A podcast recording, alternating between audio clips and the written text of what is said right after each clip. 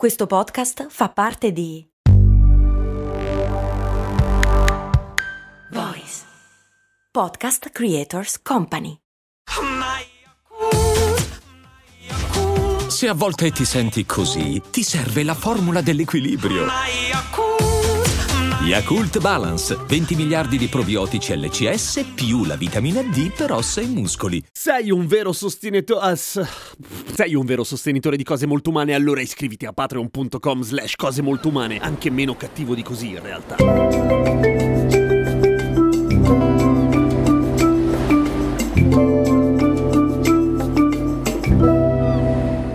Giuseppe, ad esempio, che mi chiede: Guardando la nazionale festeggiare con la coppa, mi è venuta una domanda. Perché come trofeo si usa una coppa e non un altro oggetto? Questo lo aggiungo io, tipo, che ne so, un bue? Perché un bue non si riesce ad alzare, però ammettiamo che ci siano un sacco di altre alternative oltre ai buoi. E quindi, come mai si festeggia effettivamente con le coppe? E pare che le origini vengano dall'antica Grecia, come un sacco di roba. Che noiosi questi greci. Quante cose che hanno inventato. Però non era per festeggiare, o meglio, da dare come trofeo a chi vinceva qualcosa. Chi vinceva qualcosa nell'antica Grecia si prendeva ad esempio, che ne so, dei rami di ulivo oppure degli allori. che figata. Però anche dell'olio, dell'olio quello buono, quello bio, quello che ti manda il parente di giù, capito? Cioè, una roba figa. Però la coppa si usava nell'antica Grecia e non solo nell'antica Grecia, in realtà in certi banchetti rituali, ad esempio, dove si mangiava come dei maiali e poi ci si passava la coppa l'uno con l'altro per suggellare l'amicizia, l'unione un po' come la grolla dell'amicizia oppure come la giolla de- dell'amicizia che te la passi su gelli. Ai tempi sicuramente non c'era il covid, forse c'era la mononucleosi, ma nessuno fece mai il collegamento che passandosi le coppe forse si passavano anche la mononucleosi perché rovinare un così bel momento. Però questa cosa delle coppe rimase abbastanza sopita fino a tipo il 1700 quando per ragioni religiose venne riesumato il sacro rito della coppa, venne assorbita nei riti della chiesa metodista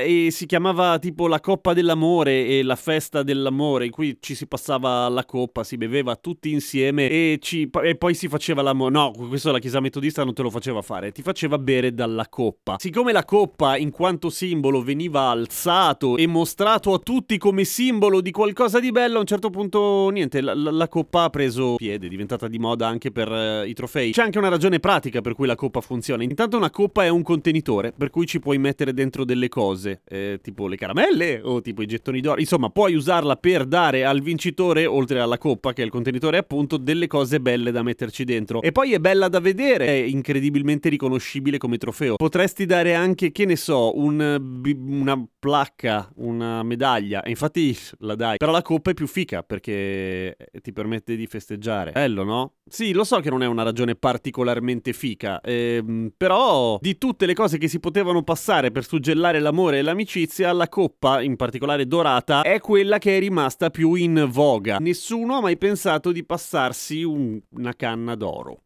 perché mandi un brutto messaggio ai giovani. Grazie Lorenzo per la bellissima sigla estiva. A domani con cose molto umane.